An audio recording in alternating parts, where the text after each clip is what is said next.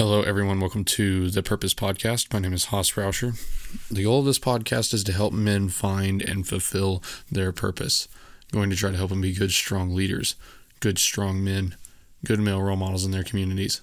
I'm going to do that by having conversations, going to invite guests on. I'm going to ask our guests, What is your purpose? What do you think your purpose ought to be? How did you find that purpose? And what do you do every single day? How do you get up, get after it, and go and fulfill? That purpose. Today is going to be the fourth episode of the Purpose Book Club on Blood Meridian. We are going to uh, kind of go over basically the end of the book, and we'll have a little bit of a wrap up episode next week. Um, I believe when we last spoke, when I last uh, on the last episode, we ended with um, the judge conversating on war. Uh, we're going to continue on that kind of basis. I'm skipping over a lot of the plot and a lot of the story that you're going to get on the book on your own uh, because hopefully you're reading this.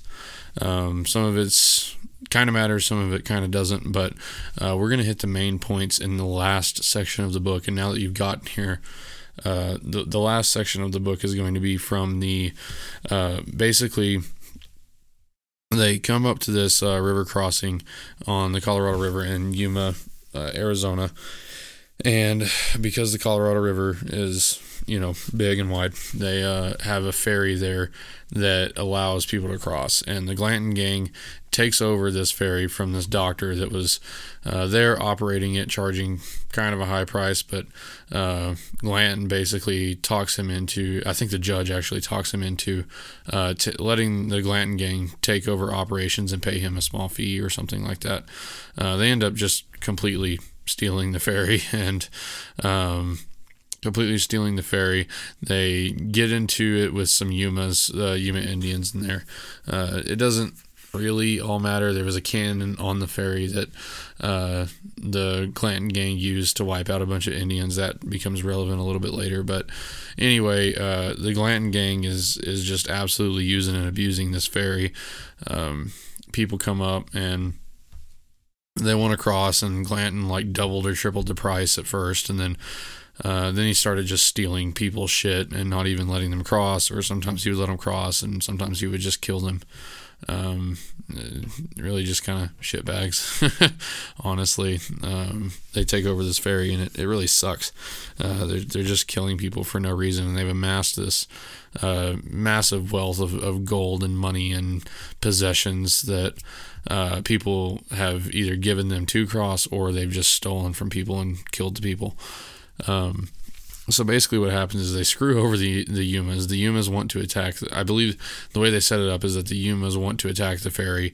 Uh, Glanton says, "Yeah, we'll do that." And then when they go to attack, the Glanton gang just decimates these Yuma Indians, just completely betrays them, um, just decimates them. Well, the Yumas come back with a vengeance. Um, to say the least. They uh, they come back and their goal is to completely massacre the whole Glanton gang uh, completely ruin the Glanton gang. And in, between there, some things happen. So, um, one kind of important note that you may have noticed is that they, they picked up um, this uh, this idiot and his brother. They call him an idiot. Basically, he's uh, this mentally retarded person that um, they've been keeping in a cage. His brother is this uh, traveling. I believe he's an ex doctor. I forgot to check that fact, but um, he travels around with his mentally retarded brother in a cage, and um, he's a sideshow, and he charges people to go in and see uh, his mentally retarded brother in a cage, like covered in his own feces, um, which uh, happened back in the day. I mean, obviously, you hear that and it makes you completely uncomfortable. It's because it's meant to, and that's what they did back in the days. They they couldn't really fathom why somebody was like that, and uh, as you well know, human rights are not really a a thing in this book, um, nor were they in that amount. You know, in that pastime, um, things were pretty uh, pretty grotesque and savage, and that's exactly what that was. Is he was his brother was mentally incapable. Uh, I think his mom died. Their mom died, and so they sent the brother out to be with him. And he needed money, so he started charging people to come and look at his uh, his idiot brother, as they call him. Um, so basically, they get there and there's some women over here at this crossing. Uh, one of them is actually a, a, historical woman that actually existed. Uh, it's Sarah Borginnis. Um, she actually existed. Not that it matters. But um, what they do is they, they find this idiot, all the women, and they start to feel sorry for him, which who wouldn't?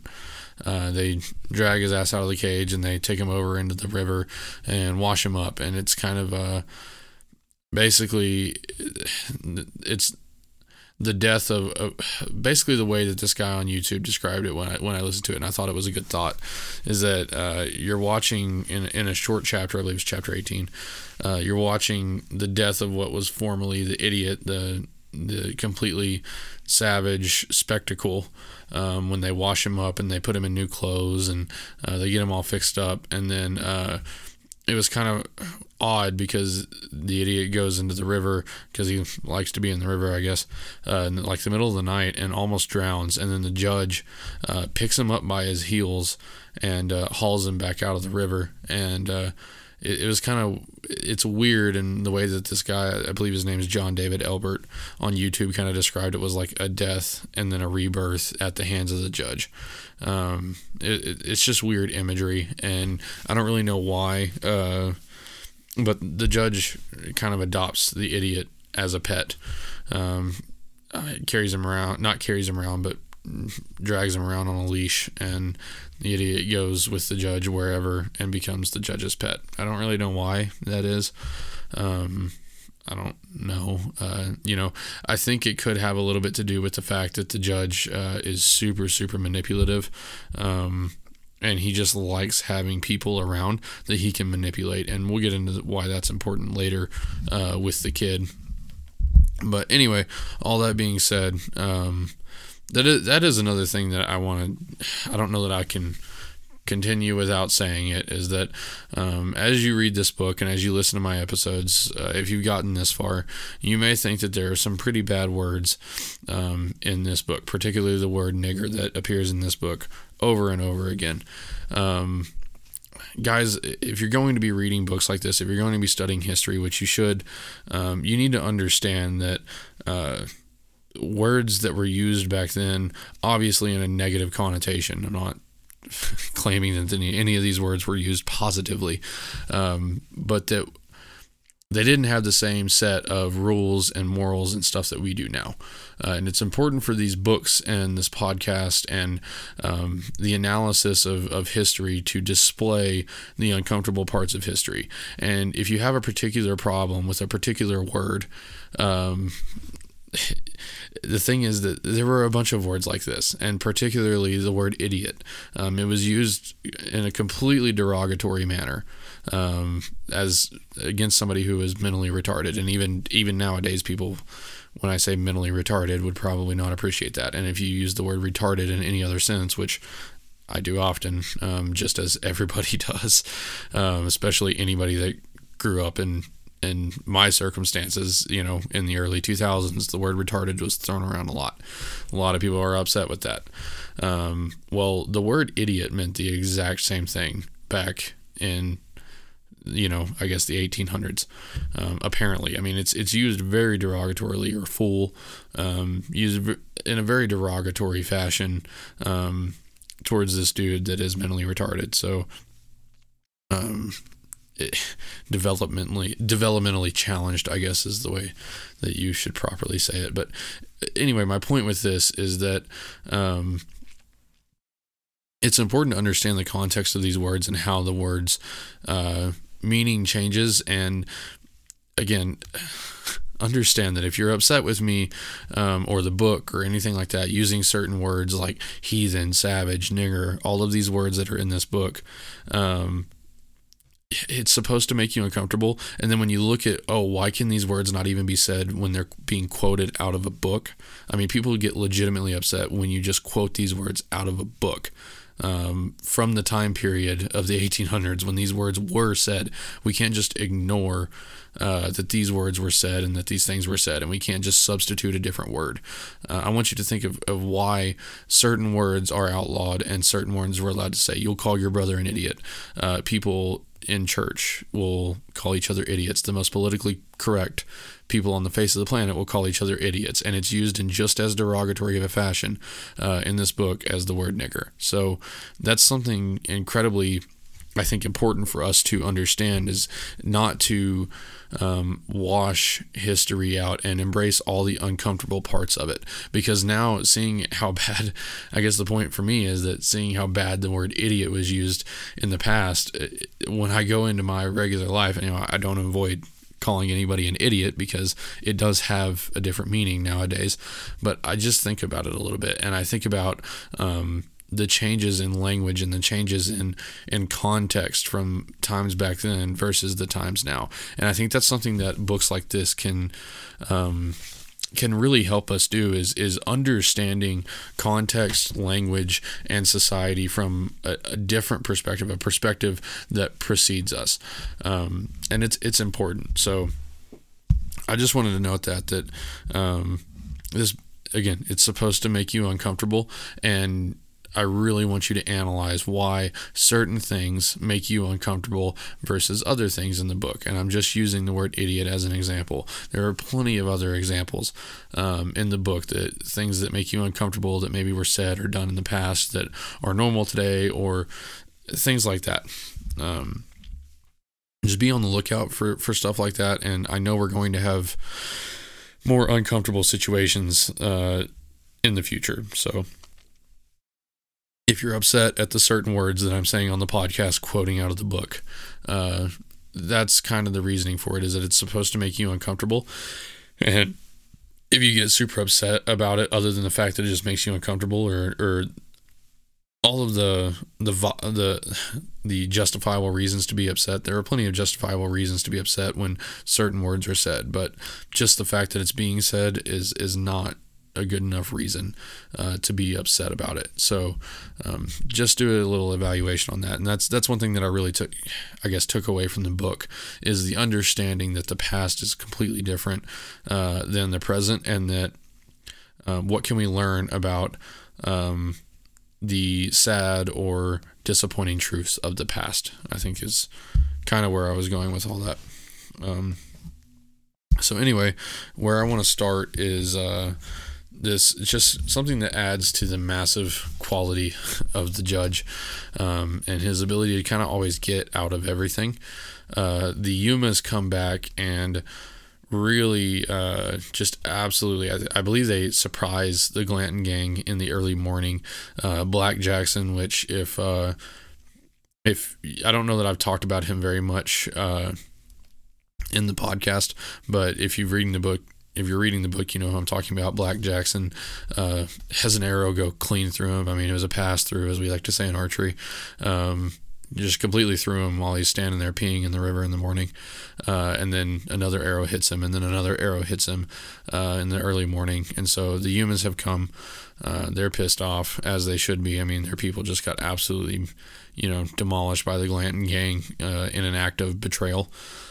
Um, so they come back to take their revenge. Uh, they go in there and I believe they behead the um, the Lincoln's quarters, the the doctor that they got the ferry off of. Uh, then they go into Glanton's chamber and uh, not much was said. Um, but the Yumas basically take a war axe. The I guess the leader of the Yumas uh, gets up on the uh, gets up on the bed with Glanton. Uh, Glanton sits up and he's yelling at him. And uh, the dude raised, uh, oh, yeah, the old man, I guess the leader of the Yumas, said he raised the axe and split the head of John Joel Glanton to the thrapple. So uh, completely chops his head in half, which is a violent, gruesome imagery. Um, splits his head, you know, in half, hot dog style. And, uh, kind of wild. Uh, but you know, Glanton gets exactly what he deserves. You know, live by the sword, die by the axe. I guess live by the gun, die by the axe. Um, but th- this is just it's funny, but it's not funny. Um, it says when they entered the judge's quarters, they found the idiot and a girl of perhaps twelve years cowering naked in the floor. Behind them, also naked, stood the judge. He was holding leveled at them the bronze barrel of the howitzer. The wooden truck stood in the floor, the straps pried up and twisted off of the pillow blocks. The judge had the cannon under one arm, and he was holding a lighted cigar over the touch hole. The Yumas fell over one another backwards, and the judge put the cigar in his mouth and took up his portmanteau and stepped out the door and backed past them and down the embankment. The idiot, who just who reached just to his waist, stuck close to his side, and together they entered the wood at the base of the hill and disappeared from sight. So basically, uh, this cannon that um, was at the ferry that they decimated the Yumas with, uh, this big heavy, it calls it a howitzer, but it's not the like the typical um, train mounted howitzers that uh, you would note, which is what I thought it was. And then again, I, you know, thinking about it, those didn't come on until later. And uh, that guy, John David Ebert, that I was telling you about, um, he uh, he said that it, it was just like a regular cannon. So, um, but anyway, the dude's just holding in his arm, which is still this massive piece of iron that is hard as hell for anybody to you know muster up. You know, judge has got it under one arm, but they open the door and the judge has got the cannon. And uh, when it says they uh, fell over one another backward, um, apparently I don't think he shot them with the cannon. I when I first read this, uh, I thought he blew him away with the cannon. I was I thought that was fucking metal. I thought that was cool as hell. Um, that he just held the cannon and shot it. But uh, apparently, coming back and reading this and hearing other people talk about it, uh, they were just falling over one another to to they just didn't want to fuck with them. They're like, okay, we're out, and they and they left. Um, so, which I mean, you would too if you know you open the door and somebody's got a cannon pointed at you. Um, but anyway, uh, so he takes the idiot and runs off. And I mean, again, just speaking to how evil this dude is, he's apparently raping a 12 year old girl. So it's nice, I guess. Um, Toadvine and the kid do end up uh, making it out. Um, and I believe that there's only there's very few people that make it out. It's it's the idiot, the judge, Toadvine, the kid, the ex priest Tobin, and then Davy Brown. Uh, who Davy Brown wasn't even there. If you read the book, he actually went out to uh, I want to say like San Diego for something, and then um, never made it back for the massacre. So, um, but they will eventually run into him later in the in the book, and you see that. Um, so basically, they're out running uh, in this desert and headed to California. I believe that the kid ends up in Los Angeles, but um, they're going through this desert, and the judge. Um, judge ends up finding them. Uh, the kid's still got his pistol, and it's the only weapon uh, that they all have. Um, and the judge offers to buy it off of him. Of course, the kid's not that stupid because he knows the judge is going to shoot him. So they go on this kind of long and hard to read um, back and forth of the judge hunting down the kid, uh, the kid trying not to get hunted down, uh, the ex priest uh, saying a bunch of weird shit along the way, and telling the kid that he needs to shoot the judge. That this is the only chance you'll get. You need to shoot the judge. You need to shoot the judge. Uh, the kid ends up shooting two of the horses so that the judge can't, uh, you know, right after them quickly. Shoots two of the horses and they get get away. The judge finds them again. Uh, they hide in the desert under, I think they hide under a wagon or something like that. And the judge is just walking uh, back and forth in front of them, looking for the kid and, and mumbling shit. Um, so basically, uh, one thing that the judge said that I thought was pretty important, and so did a couple other people. Um, he's walking about and he can't see the kid, but uh, he knows that the kid can hear him. He says, The priest has led you to this boy. I know you would not hide. I know too that you've not the heart of a common assassin. I've passed before your gun sights twice this hour and will pass a third time. Why not show yourself? No assassin, called the judge, and no partisan either. There's a flawed place in the fabric of your heart. Do you think I could not know? You alone were mutinous. You alone reserved in your soul some corner of clemency for the heathen. The imbecile stood and raised its hands to its face and yammered weirdly and sat again. You think I've killed Brown and Toadvine? They are as alive, they are alive as you and me. They are alive and in possession of the fruits of their election. Do you understand? Ask the priest. The priest knows. The priest does not lie. The priest does not lie. The judge raised his parasol and adjusted his parcels. Perhaps, he called, perhaps you have seen this place in a dream, that you would die here. Then he descended the esker and passed once more across the boneyard, led by the tethered fool, until the two were shimmering and insubstantial in the waves of the heat, and they were gone altogether. So basically, what he's saying here is that uh, the priest has led him to be a coward, which I think is. Um, kind of silly. Of course, everything that the judge says is a little silly, but um, he says, I know you would not hide. I know too that you've not the heart of a common assassin. I've passed before your gun sights twice this hour and will pass a third time. Why not show yourself? No assassin, called the judge, and no partisan either.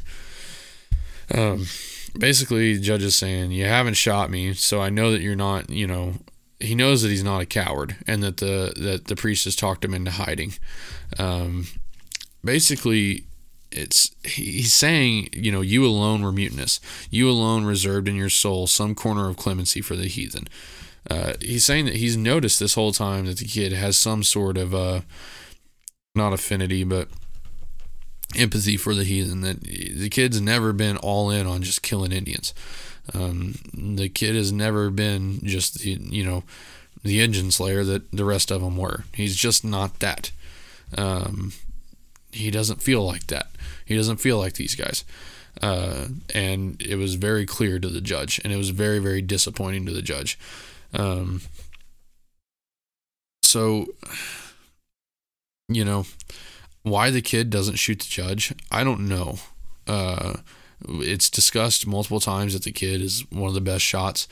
Um, why he doesn't, I don't know. So anyway, um, they run into a group of Indians. Nothing really happens. Uh, the kid ends up in Los Angeles, and they throw him in jail. Um, so basically, he comes and uh, he's in jail, and the judge finds him, and basically the judge they they asked the judge the judge knows the kid and they asked the judge what the deal with the kid is. He's gone half crazy. He's got oh that's another important point is that he's got an arrow in his leg. Uh, i believe he got shot uh, with an arrow by the yumas when they were chasing them. Um, so he's got an arrow in his leg and he ends up in a los angeles jail so he says, uh, yeah, one morning he woke to find the judge standing at his cage, hat in hand, smiling down at him. He was dressed in a suit of gray linen and he wore new polished boots. So the judge in a new suit, uh, new boot goofing, and uh, they asked him to come and speak, you know, about the kid, ask him if he was already, you know, always crazy.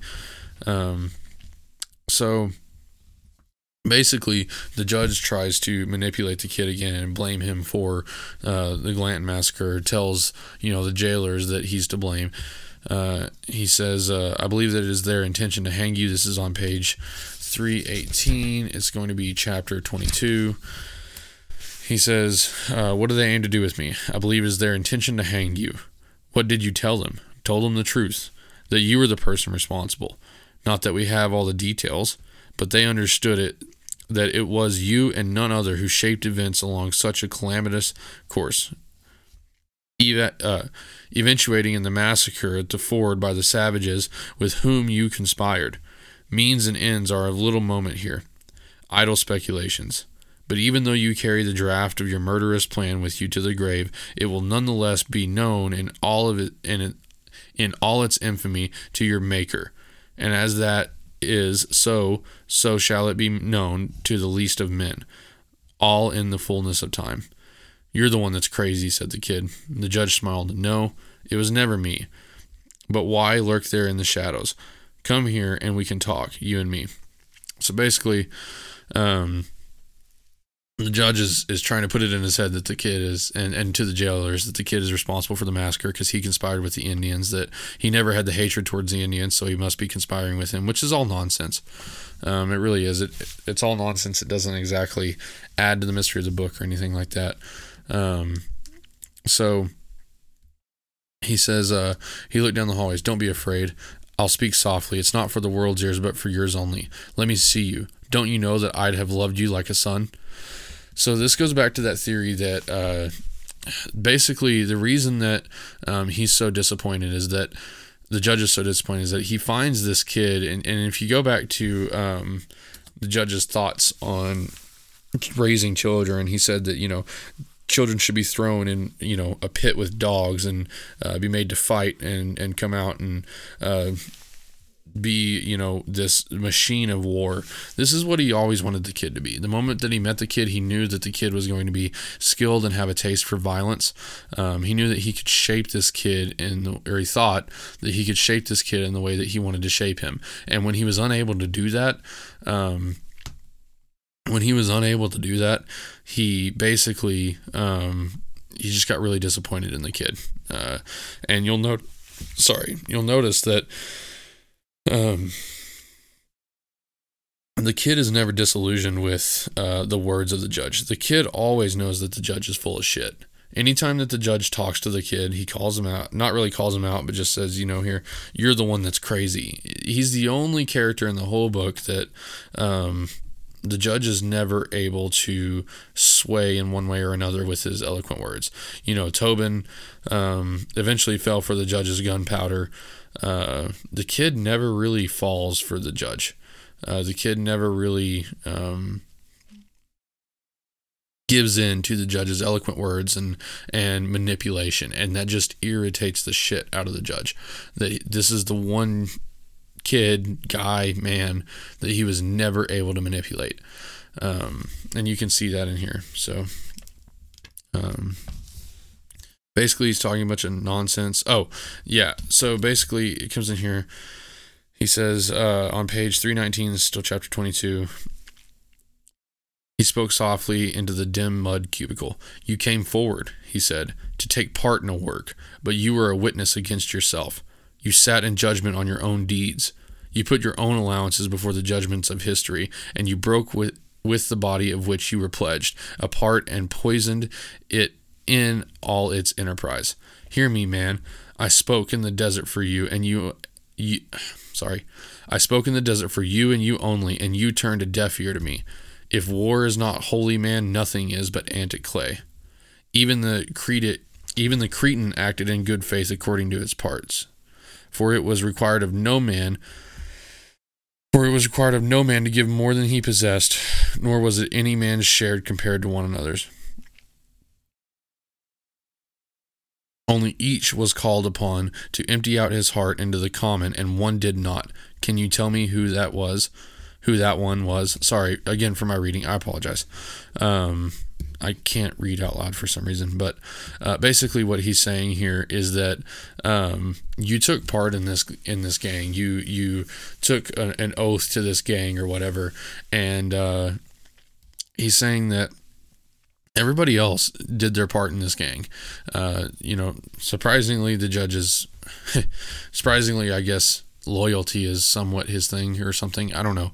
He's saying that uh, we were all in on the gang except for one person one person and he's he's trying to like lie to the kid and tell the kid that that was that was him that he was not in on the gang and because he put his own um I guess thoughts and morals ahead of the gang's thoughts and morals that he destined the gang for failure that because he did not give his own share of blood uh, to the gang that uh, the gang was eventually destined for failure and it was his own part his own it was the kid's own fault. He says only each was called upon to empty out his heart into the common and one did not. Can you tell me who that one was? It was you whispered the kid. You were the one. So basically the kid is saying i know I, i'm what, what is he saying? He's saying i see through your bullshit. I can see it's not me it's you. You're the one that never truly you know gave to the gang. The judge has manipulated the gang all throughout the book. I mean it's all the judge does. He manipulates glanton he manipulates the gang uh, to get what he wants. Um, and the kid is saying you're the one that never emptied your heart into the gang and you just want to make me feel bad uh, because you couldn't control me. Um, which is pretty uh,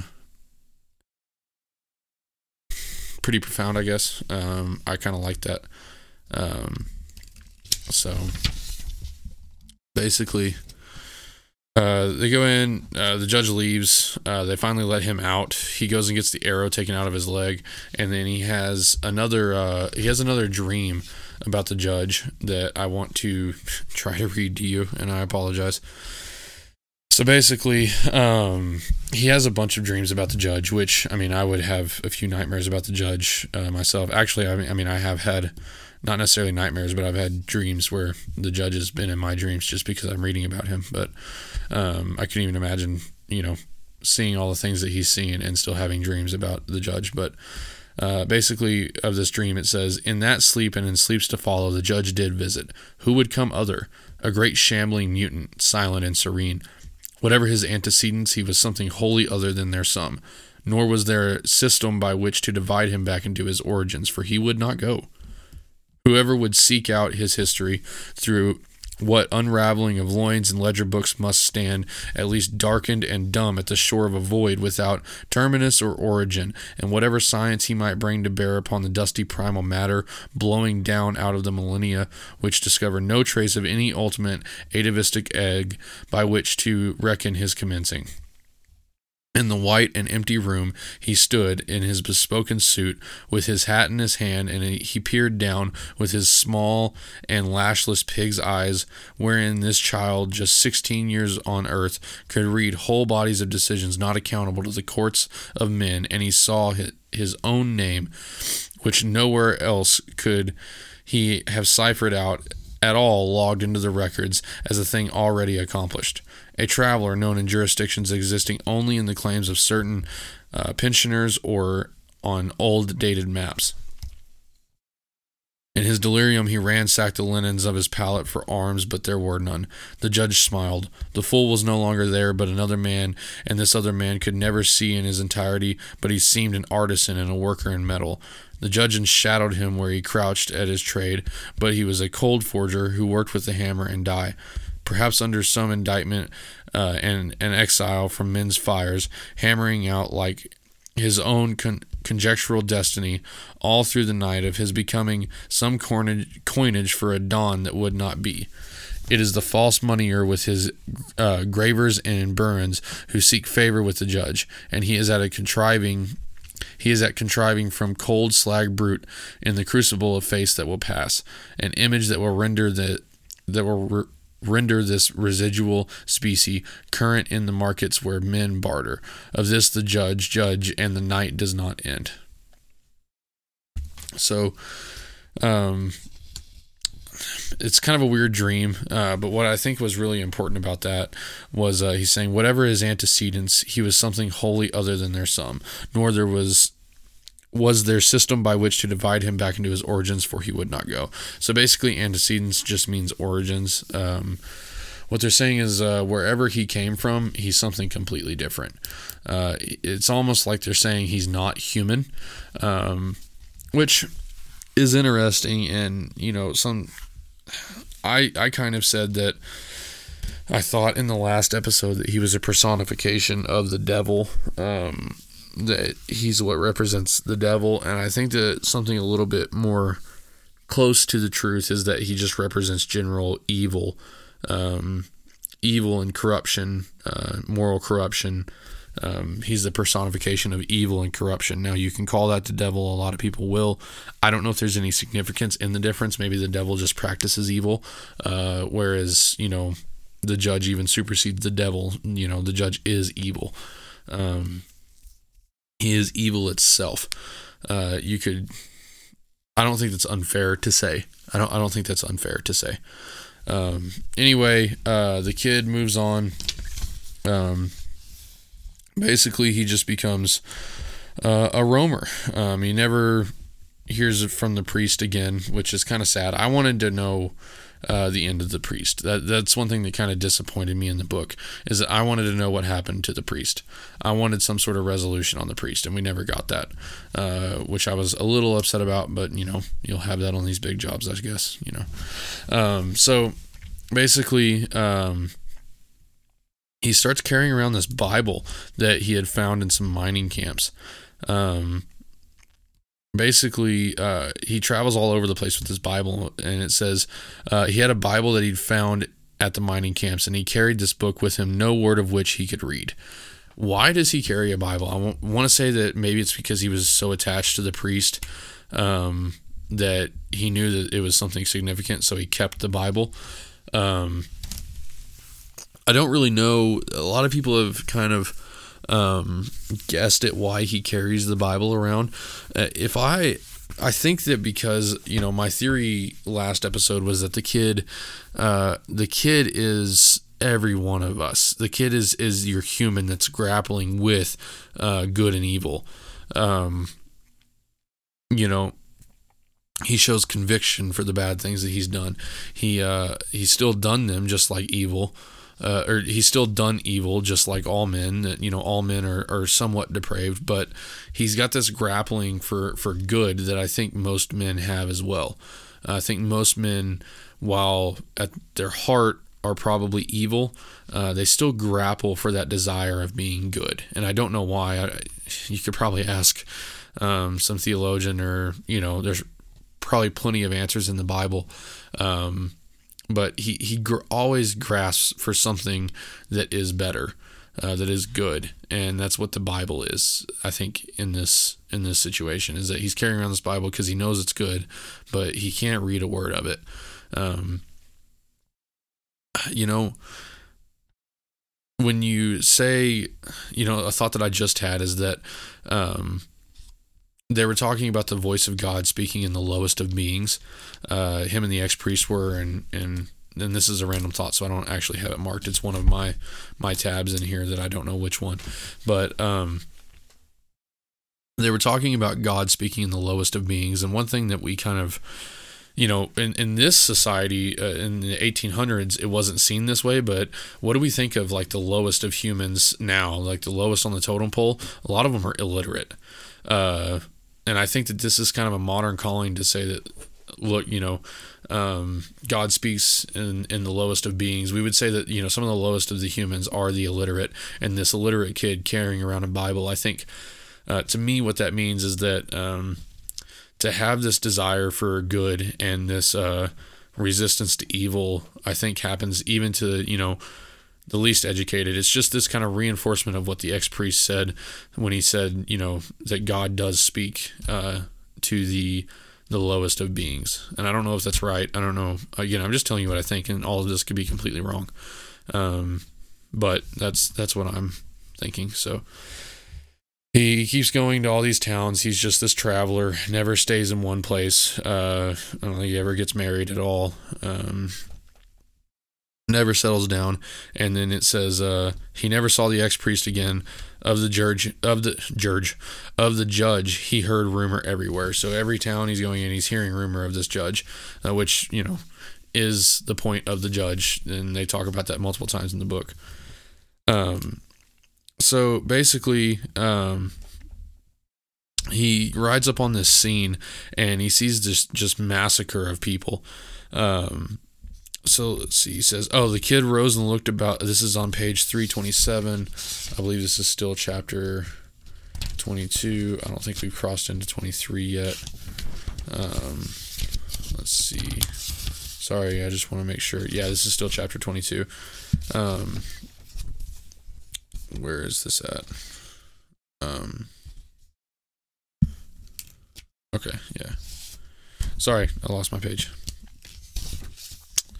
Uh, the kid rose and looked about at this desolate scene, and then he saw alone and upright in a small niche in the rocks an old woman kneeling in a faded rebozo with her eyes cast down. He made his way among the corpses and stood before her. She was very old, and her face was gray and leathery, and sand had collected in the folds of her clothing. She did not look up. The shawl that covered her head was much faded of its color, yet it bore like a pattern woven into the fabric sorry, it bore like a pattern woven into the fabric the figures and stars and quarter moons and other insignia of a providence unknown to him. He spoke to her in a low voice. He told her that he was an American and that he was a long way from the country of his birth, and that he had no family, and that he had traveled much and seen many things, and had been at war and endured hardships. He told her that he would convey her to a safe place, some party of her country people who would who would welcome her, and that she should join them, for he could not leave her in this place, and she would surely die. He knelt on one knee, resting the life, rifle before him like a staff. Abuelita, he said, no puedes eshuarme? He reached into the little cove and touched her arm. She moved slightly. her whole body light and rigid. rigid. She weighed nothing. She was just a dried shell, and she had been dead in that place for years. Thought this is pretty significant. Um, he comes up on this old massacre, and this old lady that I guess is kneeling in prayer or whatever. Um, she dies upright and it's just very odd it's this like effigy or you know old statue of this lady that uh, was dead for a while this mummified shell of a woman that almost like died in meditation it's, it's kind of odd uh, but i think the significance here is that he you know he's trying to help this lady get to where she needs to go because he thinks that she's alive and obviously in danger because her whole party just got murdered but not just apparently a, a while back, but um, anyway, uh, just again kind of speaks to the I don't I don't want to call it good-hearted natured because I don't know. I think he's he might have a taste for mindless violence, but just speaks for the baseline level of compassion in the kid, um, and yeah, in the kid. So take from that what you will. Uh, I just thought it was interesting. So basically, chapter 23, the final chapter, um, it starts in 1878. Uh, I believe that he's 45 at this point. Um, somebody, that John David Ebert guy said like 48, but I think I traced it back um, to where him he was 16 in like 49 or something like that. Yeah, 1849, he was 16. Um, so 1849, I don't know, do the math. 1849 to 1878, that's what? Um, that's almost 30 years. So that's what 29 years. 29 plus 16 is uh what is that? 4 plus 5. So yeah, it's like 45. So he's 45 here. Um I could still be wrong. I don't know. I'm bad at math. Anyway, he's back on the plains of North Texas, which I uh, I know much about, uh, not much about, but this is where I'm from. You know, we live in Amarillo right now, but he's on the plains of North Texas in the Abilene, uh, Abilene Brazos Valley area. Well, I think Brazos Valley is different. Sorry, uh, not Brazos Valley, but the Brazos River area in North Texas, um, from Abilene to Fort Worth, basically. Um, and he's riding through here, and basically, uh, he runs across this uh, this band of, of bone pickers, which um, basically he said, um, I believe somebody has said that. Um, okay yeah, so I believe that uh, these are buffalo bone pickers. I believe that's what they are. I'm trying to look in here, and somebody else had said uh, earlier. I listened to a YouTube video today where somebody said that um, they were human skulls, and I don't think that's correct. I do believe that they are uh, bone pickers. So yeah, buffalo bone pickers. I don't see anything in here that says that it's human human bones. So uh, yeah, basically what they're coming around to do is pick up all the bones of the old uh, buffalo that had been shot. Um, they were valuable. Uh, they could make things out of the bones and sell stuff and all that. So they would pick up these bones and go and sell them comes across this band of, of bone pickers and then these boys come up to him to to talk to him and um, basically it doesn't really the dialogue doesn't matter much at all not enough for me to try to read it to you um, other than the fact that um, he starts to really irritate them, or they start to irritate him, and they ask about his necklace of ears. So he goes and he purchases uh, Brown, Davy Brown's necklace of ears in, uh, I believe it's San Diego, maybe, um, where he sees Toadvine and Brown uh, hung, and he purchases the ears that uh, were worn and he takes them and keeps them with him for all of these years and finally uh, these kids see it and uh, they're asking him um, where these ears come from, and he told them that they were Apaches.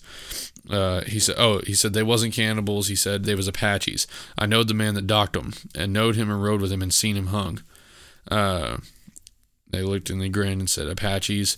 Um, so, anyway, um, they don't think that it's Apaches. I, I believe racist um, remark in here that all people would consider, I guess, somewhat racist. The the kid looked up at him. He says, "Apaches. I bet them old Apaches would have give a watermelon a pure fit. What about you all?" So he's saying that I think they were probably from black people, not Apaches, uh, trying to call his bluff. And this is where the man just keeps getting annoyed. Um, so he tells him that's some more of your business. Um, so anyway, there's one kid in there that uh, I believe his name's Elrod that keeps uh, keeps pushing the man, and he finally tells him go. So the guy wakes up. Um, so the guy wakes up in the middle of the night, and the kid's over, standing over him with a rifle. The kid's going to kill him with a rifle. Uh, you know, the man. He's he's called the man now. He's not called the kid. That's an important shift. That when you know he's at finally at the age of forty five, he's called the man. He's not called the kid anymore. Uh, the kid rolls over and shoots him. The kid expects this. Uh, you know, and Elrod fucked with the wrong dude. Uh, he's not the guy to to to mess with. Um, and the man rolls over and shoots him. Didn't want to have to shoot him, but he did. Um, the the the man says you wouldn't have lived anyway, which means you know you ain't hard.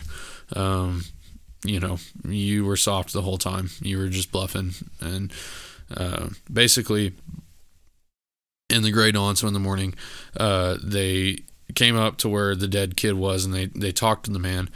And uh, oh the man says we don't they say we don't want no trouble mister. We just want to take him with us. And the man says take him uh, says i know we'd buried him on this prairie. They came from they came out here from kentucky mister. This tyke and his brother his mama and daddy both died. His granddaddy was killed by a lunatic and buried in the woods like a dog. He's never known good fortune in his life, and now he ain't got a soul in this world. Randall, you take a good look at the man that has made you an orphan. So basically, um,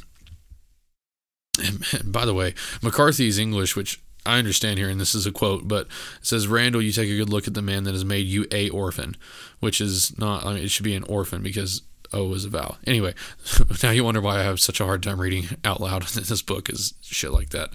Um, anyway, if you'll remember the scene with the traveler, um, he says this Tyke and his brother, his mom and daddy, both dead. His granddaddy was killed by a lunatic and buried in the woods like a dog.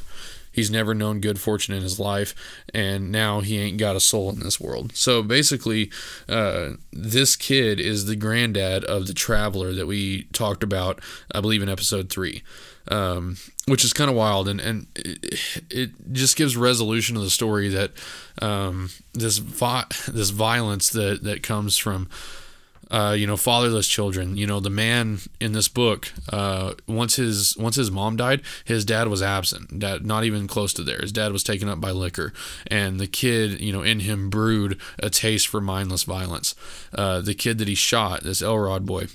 Um, because his dad was, you know, euchred out of his patrimony, I believe is the way that McCarthy puts it in there. Uh, because this dad wasn't allowed to have a dad, uh, basically the thought is that he became a shitbag as well. And then Elrod um, coming out here with his mom and his, oh, oh his mom and daddy both died. Um, okay, so basically, uh, his mom and his dad both died on the uh, on the on the prairie. Um, his granddaddy was a lunatic. Yeah. So, um, this Tyke and his brother. Yeah. Okay. So, I guess his mom and dad died back in Kentucky, and then uh, the kid and his brother come out on this little bone picking expedition. I guess. Uh, so what that what that makes me think is that the it's it's a it's a lineage of uh, killers of men that you know men who kill other men, and that um, are absent create this lineage and this wave of other men that want to kill men. I don't really know what that means other than it's just ingrained in us and uh, it, it, it's just generational this this mindless lust for violence that that men often have um and you know not to be super uh, I guess pedantic or or overly literal with it, but um, this is why fatherlessness is such a big deal because it has generational impact. Uh, if you just decide to skip out on your child, don't expect that child's child to be um, well taken care of. Don't expect that child's child to to have a good head on his shoulders. You know, a lot of times they do. Um, a lot of times they don't want to be like their dad, so they live up to it. And what we see today, but I think more often it just creates more problems for the kid. Um, I don't know if that's what McCarthy's trying to get at here with this story about the traveler, um, but in just an uber practical sense that um, probably it's not meant to be taken. Uh, that's what it kind of means to me. Is it's just further. It's it's a good representation for why fathers are so important. Um, being a good father is so important for society. Is that you don't have shit like this. Um, and when you see uh, certain places that aren't doing too hot right now with crime and, and pointless violence, uh, they don't have very good fathers. Uh, if you look at a lot of the cities in America where a lot of this pointless crime happens, gang violence, um, you, know, even a lot of trailer parks, rural communities where stupid violence happens and people are just about worthless. Uh, fathers, good fathers, are are hard to be, uh, are hard to find. Um, and this is just kind of a story that that affirms that. So basically, he goes on and he ends up in this bar, um, and the judge finds him. Um, let's see. Yeah, the judge finds him. We're in the last chapter, chapter 23. He doesn't want to talk to the judge, of course. I mean, this is, what is it, 20 something years later. Uh, the judge is still around because the judge never dies, but uh, he doesn't want to talk to the judge, and the judge insists that they talk, which, why would he not? Um, so basically, oh, uh, this is a little bit more evidence to the fact that I think that he wanted uh, the kid to be his son. He says, I recognized you when I first saw you, and yet you were a disappointment to me, then and now. Even so, at the last, I find you here with me. I ain't with you. The judge raised his bald brow. Not? He said. He looked about him in a puzzled and artful way, as he was a passable thespian. I never come here hunting you. What then? said the judge. What would I want with you? I came here same reason as any man. And what reason would that? Er, oh, and what reason is that? What reason is what? That these men are here. They come here to have a good time. The judge watched him. He began to point out various men in the room and ask if these men were here for a good time or if indeed uh, they knew why they were here at all. Um, it goes into a lot of nonsense, you know, existential kind of nonsense. Um, one thing that uh, I think is important. Let's see right here. I believe. Oh, uh, he starts talking about a ceremony, a, a, ceremony of blood. He says, an event, a ceremony, the orchestration thereof.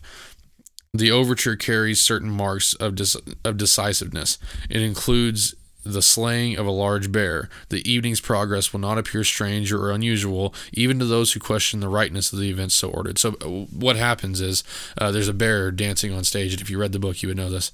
Uh, there's a bear dancing on stage, and somebody just shoots it for no reason. Like, and there's a girl that is with the bear. It's it's kind of a weird scene, but again, you've got to think that this is a you know rather surreal novel, and it's um, things happen like that back then. They've got a bear dancing on the stage in this in this popular bar for some reason. I don't know why. And somebody shoot it, you know, shot it for some reason. I don't know why.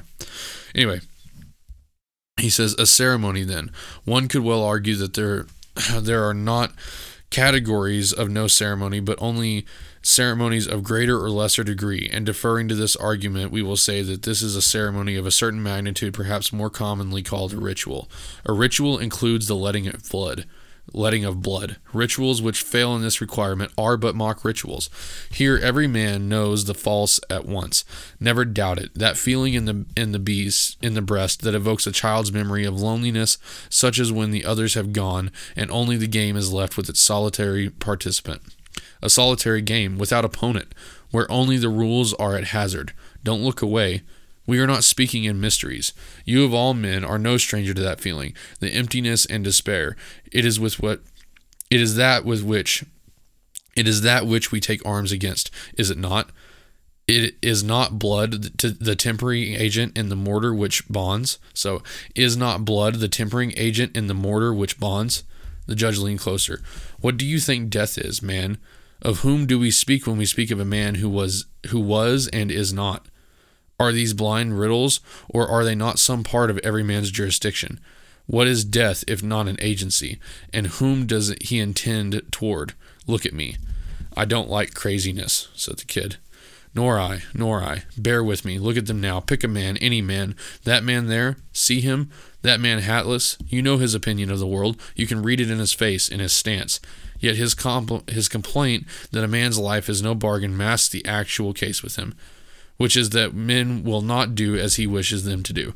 So basically, what he's saying is that, um, well, I don't know, but um, he's kind of talking all this nonsense about um, how everything in life is is a ceremony and that it all comes down to uh, the letting of blood. Uh, rituals which fail in this requirement are but mock rituals. Uh, right here, he says, um, where there's only the rules that have hazard. Um, basically, let's see. It's it's kind of this this idea that um, there is only only war. It, you know a lot of this think that that the judge in this novel is uh is this kind of nihilist uh, view of the world that there is only that there is nothing or that the world is all bad. I don't necessarily think that it's true that the judge is a nihilist per se, uh, because everything is bad uh, when it comes to a nihilist. You know, everything is bad. Every, the world is just fallen. Uh, there is nothing good to be had in the world, and I don't know that um, that's what the judge is. I don't know that that is evil. I think that the judge, um, his uh, his theory is that um, his ear, his theory is that uh, the only good thing is is the letting of blood. This uh, this game that we play, this dance that we have uh, of war, of each man trying to get the better of another man. That's what's good in this world. Uh, it's something completely different than nihilism. I think uh, that's just my my thought. But um, so okay, yeah. Uh, that feeling in the breast that evokes a child's memory of loneliness, such as when others have gone and only the game is left with its solitary participant. A solitary game without opponent, where the only where only the rules are at hazard you know, again, I don't know what he's saying here, and I think that's the point. Uh, I think that the judge talks a lot of bullshit, and I think that McCarthy wrote this uh, in the way that you know you're struggling to try to understand what he's saying, and I think the point is that it doesn't make any sense. Uh, it's elaborate, it's grand, but really it's all just smoke and mirrors, and it's just masking the fact that uh, this personification of evil, the only thing that he wants is the letting of blood. Now, you could tell me that I'm wrong and that there's something extremely profound, uh, maybe not good, but profound in what the judge is saying, and that there's a lot to be taken out of it. I haven't found that, and I'm of. Uh, well, some would say below average, but I think I'm of average intelligence. Uh, I think I have decent reading comprehension skills, and I just haven't found much in what he's saying. And this is exactly what the kid says. He says, I don't like craziness. So to this whole like three fucking paragraphs of, of gibberish, the kid says, I don't like craziness. Um, that's kind of how I feel every time that the judge speaks, uh, even though there are some things to be found on it. So maybe that's kind of just the point is that you're not supposed to understand what the judge is saying. Uh, that it is just evil and you're supposed to accept that it's evil, and that's the deal. Uh, maybe that's maybe that's the point. That's something that I just came up with. Maybe maybe that's a lot of cope. Maybe I'm coping um, with the fact that I don't understand what he's saying. Uh, maybe that's true. If you have any thoughts on it, comment, I guess, uh, on Instagram or let me know because most of you that listen to this have my contact information. So let me know what you think. But I'm st- I'm really getting to the point to where I just think that the judge is blabbering, and that's the whole point. That he is this personification of evil, and that, uh, like the kid, we're not supposed to fall for it, and we're supposed to chalk it up as craziness. Um, so he, you know, he comes in here and he does say some things that you probably could um, get something out of, but no more than the surface level. You know, he says that hatless man in there. Um, his uh the actual case with him is that men won't do what he wishes them to do. And you can see that you know the judge values manipulation overall and that's why he hates the kid so much is because he can't manipulate him. Um so he says its very nature is stone which is kind of important but um Let's see. Oh, here's another one. He says, Oh, he poured the tumbler full, drink up. He said, The world goes on. We have dancing nightly, and this night is no exception. The straight and winding are one, and now that you are here, what do the years count since the last, uh, since last we two met together? Men's memories are uncertain, and the past that was differs little from the past that was not. Uh, this is an important kind of point in the book, and this is why you know, written in it's a historical novel. So this book is not historical fact, uh, but it's historically uh, how do I say this? It's historically accurate. Um, all the things in this book uh, could have happened. Um, you know, all of the things in this book, uh, it's it's very in line with history and the, the time period. McCarthy did all of his effort to make this to where if this did actually happen, you wouldn't be able to to disprove it really, um, other than a few things here and there. But um, what he's saying here is that uh, it says uh, men's memories are uncertain, and the past that was differs little from the past that was not. Uh, we all know what reality is. Re- reality is what we're seeing and hearing. Um, there's a, a, disconnection in reality uh, when we all aren't actively observing it in the moment and it's in the past.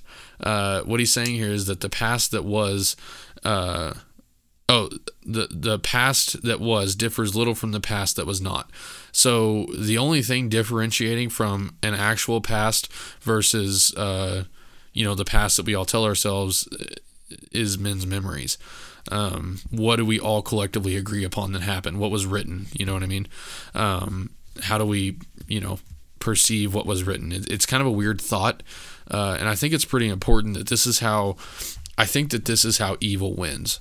So I think this is how the judge continues to win, um, continues to keep being evil, and how evil um, continues to pass on in this world is because the past that was differs uh, from the past that was not.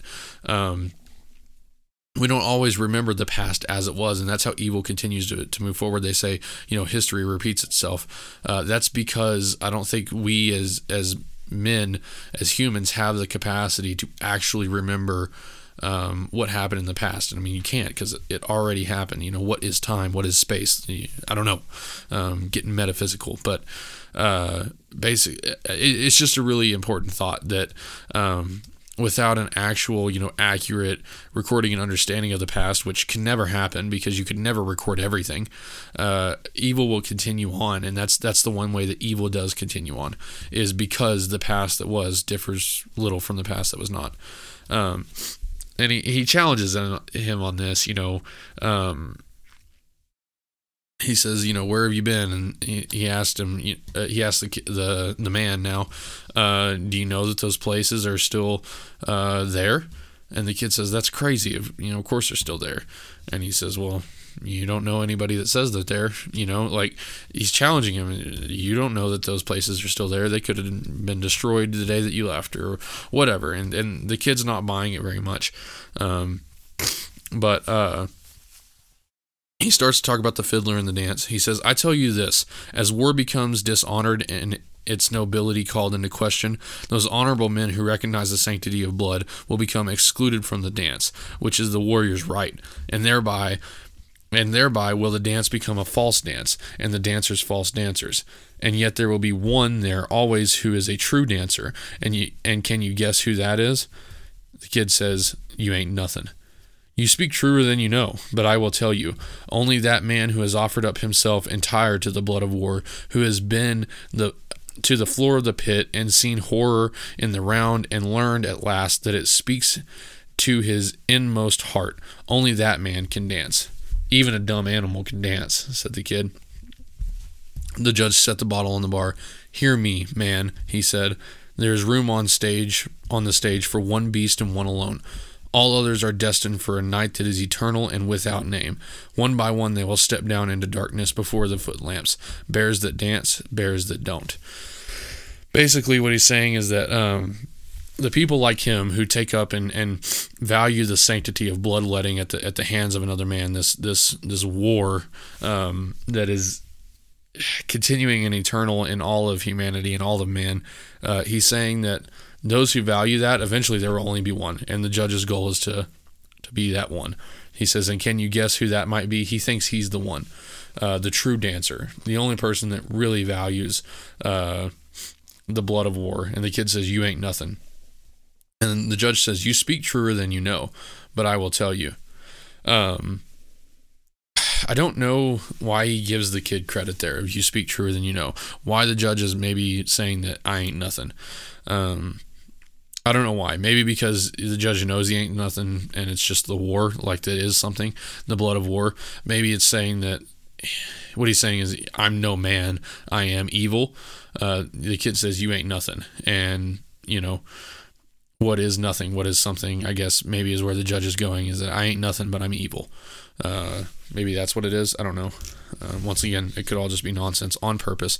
As you can tell, I'm a little irritated with the book because I don't understand it. um, so anyway, the kid, uh, the kid goes out to what they call the Jakes. I believe it's the bathroom. Um, so he opens, oh, there he opened the rough board door of the Jakes and stepped in.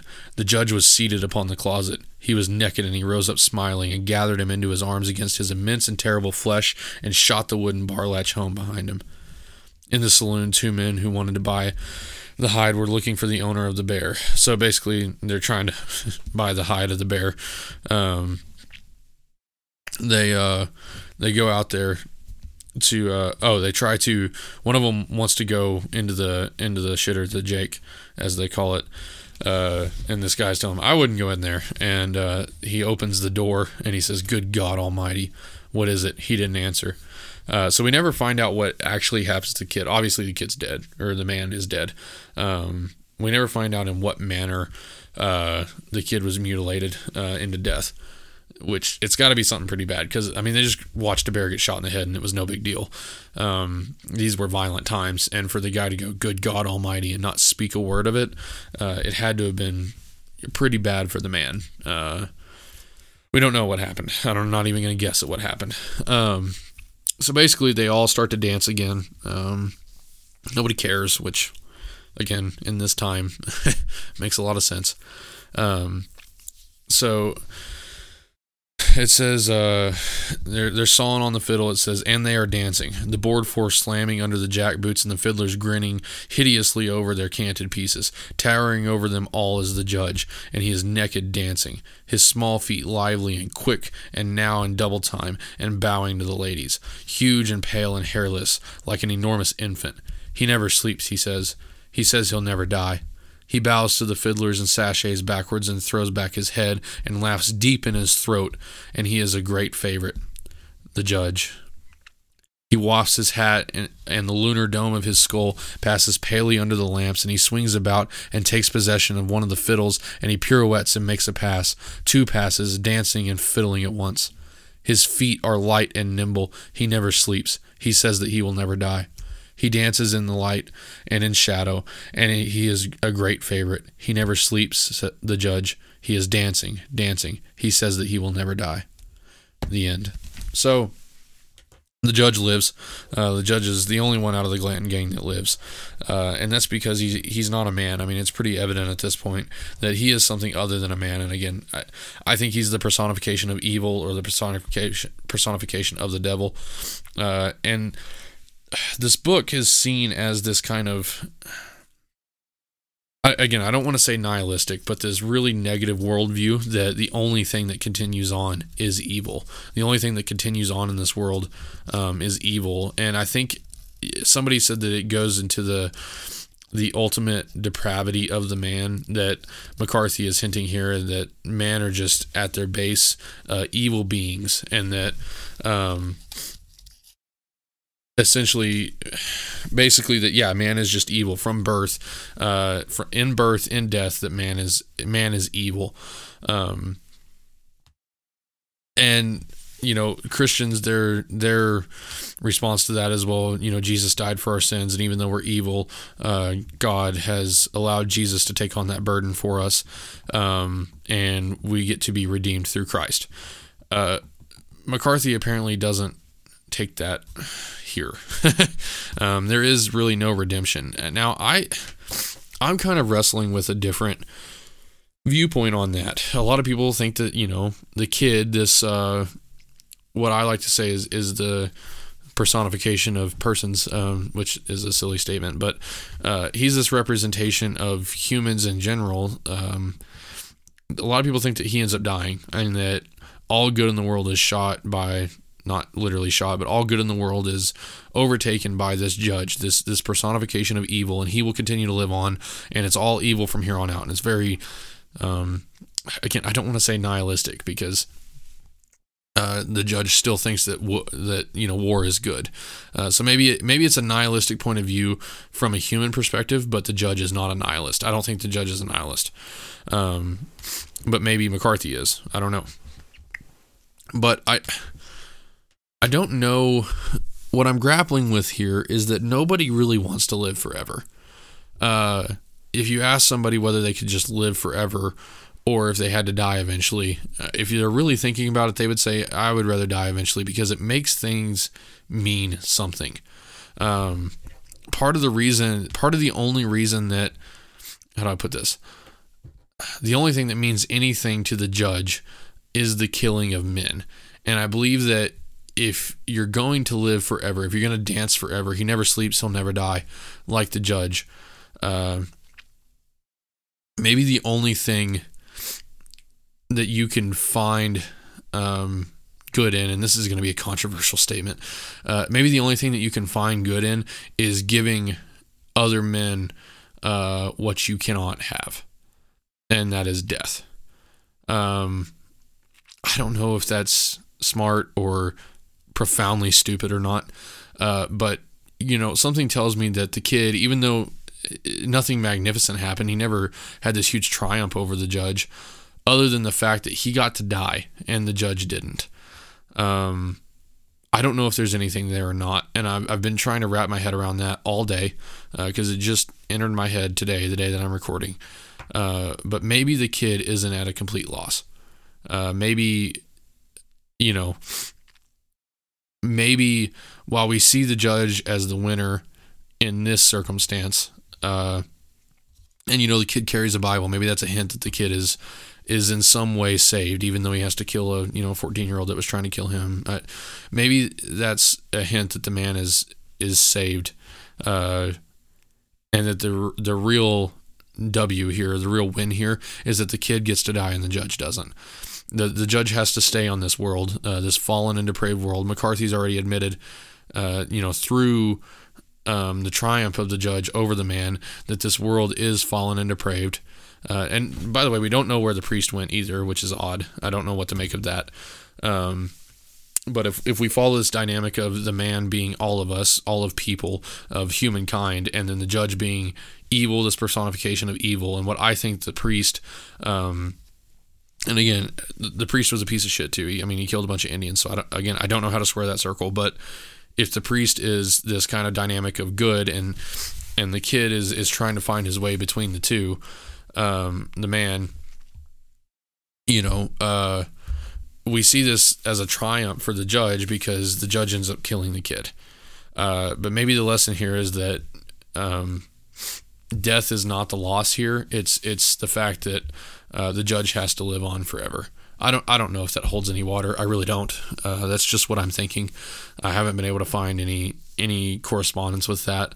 Um, because everything is is kind of taking this novel for face value and saying that oh yeah it's this novel that basically says that death you know evil and death is everything and actually um in the name of it a meridian line i believe is the the longitude lines. So they call those meridians. So basically it goes from north pole to south pole and you cut the the world into meridians. Um basically the, the title blood meridian this comes from that John David Ebert guy is that you know the whole world uh, all of the meridians of the world uh, will be coated in blood and it always will be blood um, it always will be evil evil lives on in the stones and trees and bones of things um, that's kind of the idea that evil continues to live on the judge never stops dancing and it's always a dance um, it's always something that we think that we want that we don't like dancing.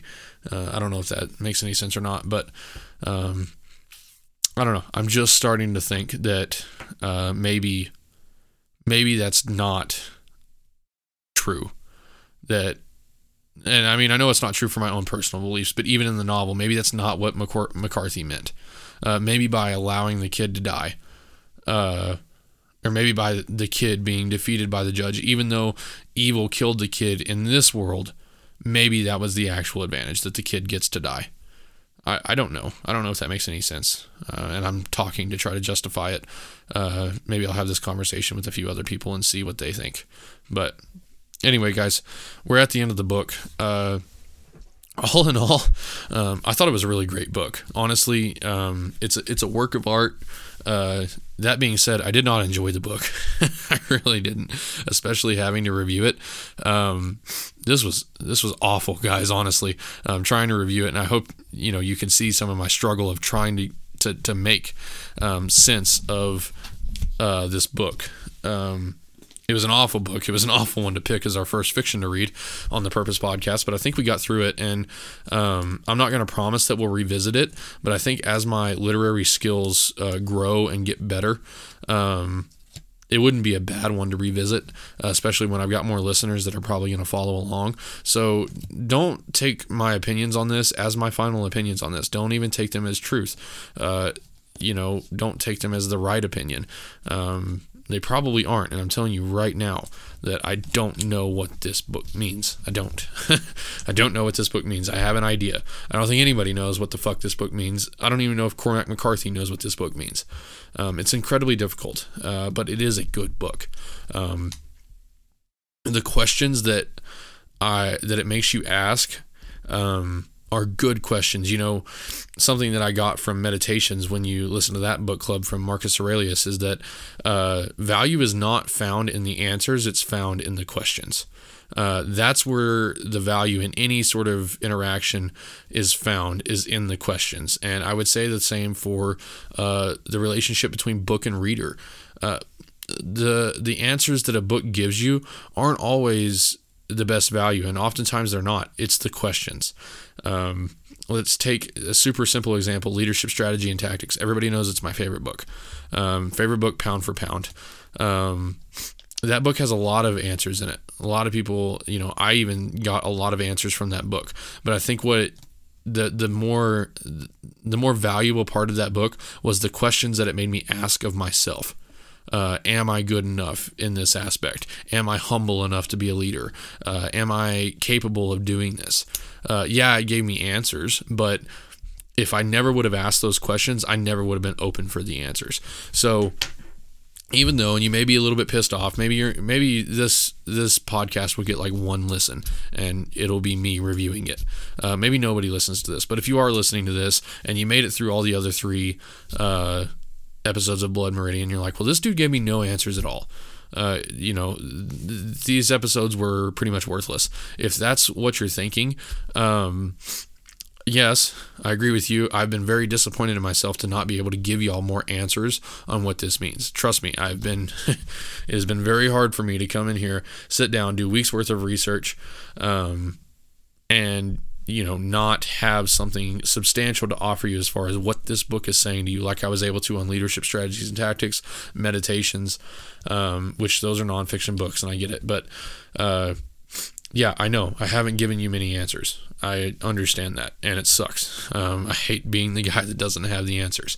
Uh, but what I like is being the guy that has the questions. And even though I'm not the guy that has the questions in this scenario, McCarthy is. Um, this book is full of great questions. And i believe that the way you try to answer them it, it, you know the questions are the value. And so answer them in your own way. Again i was left with more questions than answers. I asked a lot of questions to, uh, to myself on this podcast on these episodes. Um, that's what you should be doing as well. So I'm sorry I didn't have more answers, uh, but really try to dig into the questions of this book and see what your own thoughts are. And that's the value in this book. Uh, this book is not a good time to read. It's not fun to read, uh, not at all. It's a very important book because of the questions that it makes you ask. So, anyway, guys, thanks for hanging in. Uh, on this podcast, uh, on on this book club. Uh, thanks for getting in there. Thanks for reading Blood Meridian. I, it's really great. I, I really think it is. And if nothing else, I mean, it's a work of art. Uh, anything that I know about literature, which is very little, uh, the amount of effort and um, artistic nature that was put into this book is is pretty astounding, and the amount of ties that it has to the real world, and the the lengths and efforts that he went to went through to uh, went the links that he went to and the efforts that he went through to make this uh, book historically accurate are pretty insane. Um, so anyway guys tune in to these this uh, the episode of the purpose podcast on sunday. Uh, we drop every single sunday and every wednesday for the purpose book club. So tune in guys. I appreciate it. Thanks